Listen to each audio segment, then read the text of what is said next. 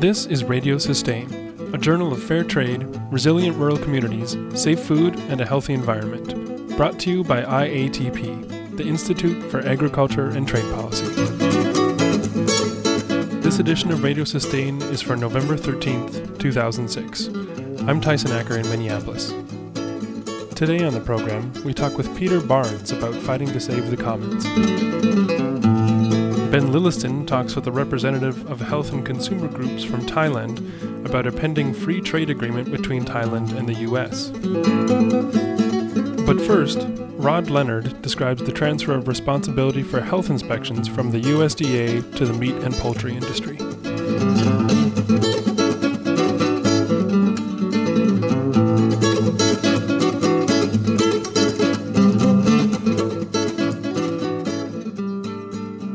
Many of us, conditions in meat and poultry plants have been something we just as soon not know.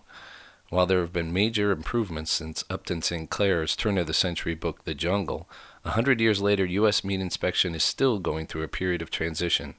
Unfortunately, that reform has gone backwards in recent years, transferring more and more power from government meat inspectors to the food companies. Last month, the USDA held a public hearing on a new inspection system it hopes to roll out next year. To learn more, we talked with Rod Leonard, president of the Community Nutrition Institute and IATP board member. The um, Department of Agriculture is developing what they call a new inspection program called risk based inspection. The uh, hearing was uh, to um, give citizens, uh, company officials, anybody who wanted to, to be there an opportunity to discuss our, the risk-based inspection system and give their views of it. The meeting was very, very interesting because the uh, department's effort to define risk-based inspection left everybody who was there uh, puzzled as to what it was that they were talking about. The idea is that um, the department will rely on information that is in a data warehouse they didn't describe the data warehouse. They didn't describe uh, what data they're talking about. They will uh, mine the data and from that extract information that will guide them to uh, problem plants, problem areas that uh, uh, require more attention. Because there's a system in place that already operates on a risk basis it's pretty clear that what uh, the intention of the new system is to reduce the presence of federal inspectors in plants.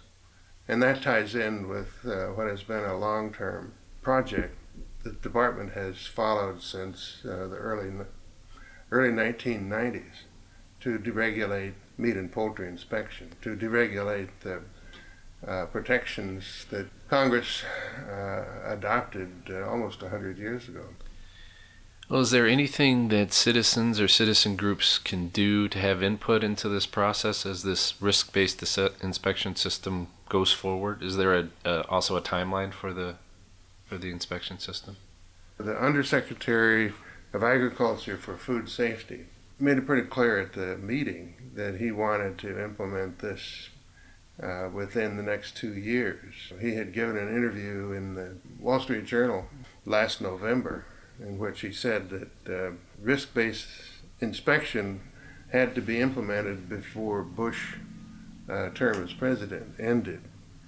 Uh, he never explained why it was important from a standpoint of improved food safety. Uh, this is obviously a political decision that has been made to turn over inspection to uh, uh, to the industry. You know, it'll end up the Department of Agriculture will tell the public that uh, they think that the, the food that they're eating is safe, but they, you know, are not able to really uh, confirm that judgment. Fall in love, I get dizzy. I fall out there just to dish. For more information about food safety issues, visit agobservatory.org.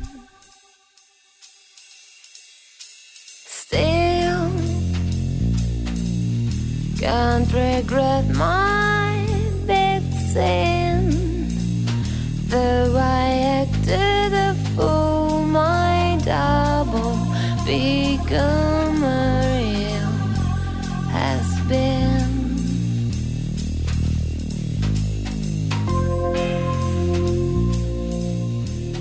Many believe that there are some areas of the world that are simply not meant to be owned.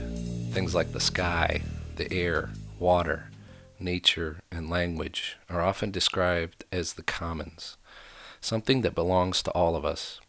In a new book, Capitalism 3.0, Peter Barnes explores the role of the commons within our system of economic capitalism. We sat down with the co founder of Working Assets to discuss his new book. Capitalism, as we know it, has run amok. Basically, it's dominated by profit maximizing corporations who run around the world gobbling up what's left of the commons by extracting from it, dumping wastes into it, privatizing it, in general, shrinking and destroying what are our shared gifts. And what we need to do now in the 21st century, before we have a massive tragedy of many commons, is, is to identify and protect all these shared gifts that are being destroyed and preserve them in a variety of ways, not just for ourselves, but for future generations and even for other species with whom we share the planet. Are there some examples that you could give of where people are already trying to protect the commons or set up systems to, to do that? Yes, there are a lot of um, mostly local examples. Uh, one, for example, where I live in California, is the Marin Agricultural Land Trust, which buys up from private farmers the development rights. So the farmers who live adjacent to a large metropolitan area uh, and who might otherwise be tempted to sell their land for development uh, can stay in farming, and the land remains in farming uh, in perpetuity. The, the, the, development rights are held in trust. Um, another example, again in California, is something called the Pacific Forest Trust, which does the, an analogous thing with privately owned uh, forest land. It, it buys conservation easements which allow the landowner to continue to do logging, but it has to be on a sustainable basis, and they can't clear cut and they can't sell the land for development. So you have a nice mixture there of continued private ownership, but the, the common interest, which is preservation of an ecosystem, is, is held in trust for future generations. And what I argue in the book is that these models uh, need to be hugely scaled up ultimately to a global level if, if we're going to protect all the commons that need to be protected. Peter, where can people find your book? Well, my book is available two ways. One is the usual way at bookstores or online at uh, places like Amazon.com. The other way is for free. You can actually download a PDF version of the book from onthecommons.org. It's free. Great. Thanks very much.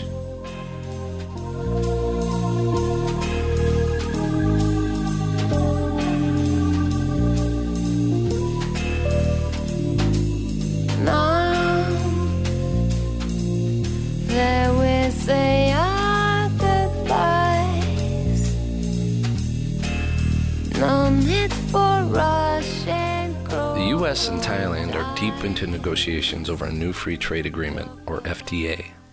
A US Thai FTA would be very good for US drug companies, particularly those producing AIDS drugs. Thailand is currently able to produce generic versions of many AIDS drugs on its own. A new trade deal with the US would give US drug companies patent control over all AIDS drugs in Thailand. The result could be skyrocketing drug prices, Thai health and consumer groups are touring the U.S. to educate Americans about the proposed trade deal. As she passed through town, we spoke with Dr. Jiraporn Limpananont, professor of Chulalongkorn University in Thailand. These uh, Thai people, they can earn only five dollar per day. Then it's very clear that even now we still face the big problem in in in healthcare system. We want to pass the, the, the information to the American people in order to monitor your government also, not to use the trade policy in order that to undermine uh, our people, especially on the, the, the issue of health, because it's the human right in order that they can have uh, uh, the drug in addition to lobbying uh, and talking and trying to get a message out to American citizens, what are you trying to do in the actual U.S. Thai trade agreement? What are your goals with the negotiations? Uh, for my study, we analyzed that the U.S. Thai FTA have very very serious impact for our people not only for the access to medicine and as well as to the the farmers too and all the, the consumers. Therefore, our goal is that we want to stop Thai US FTA. If it cannot be stopped, we want to get rid of the intellectual property chapter out of the Thai US FTA.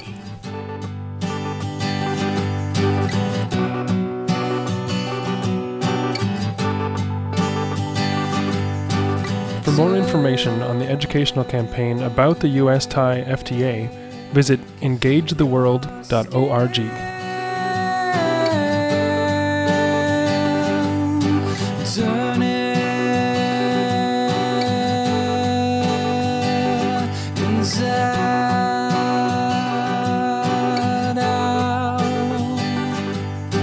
Radio Sustain is a project of IATP, the Institute for Agriculture and Trade Policy.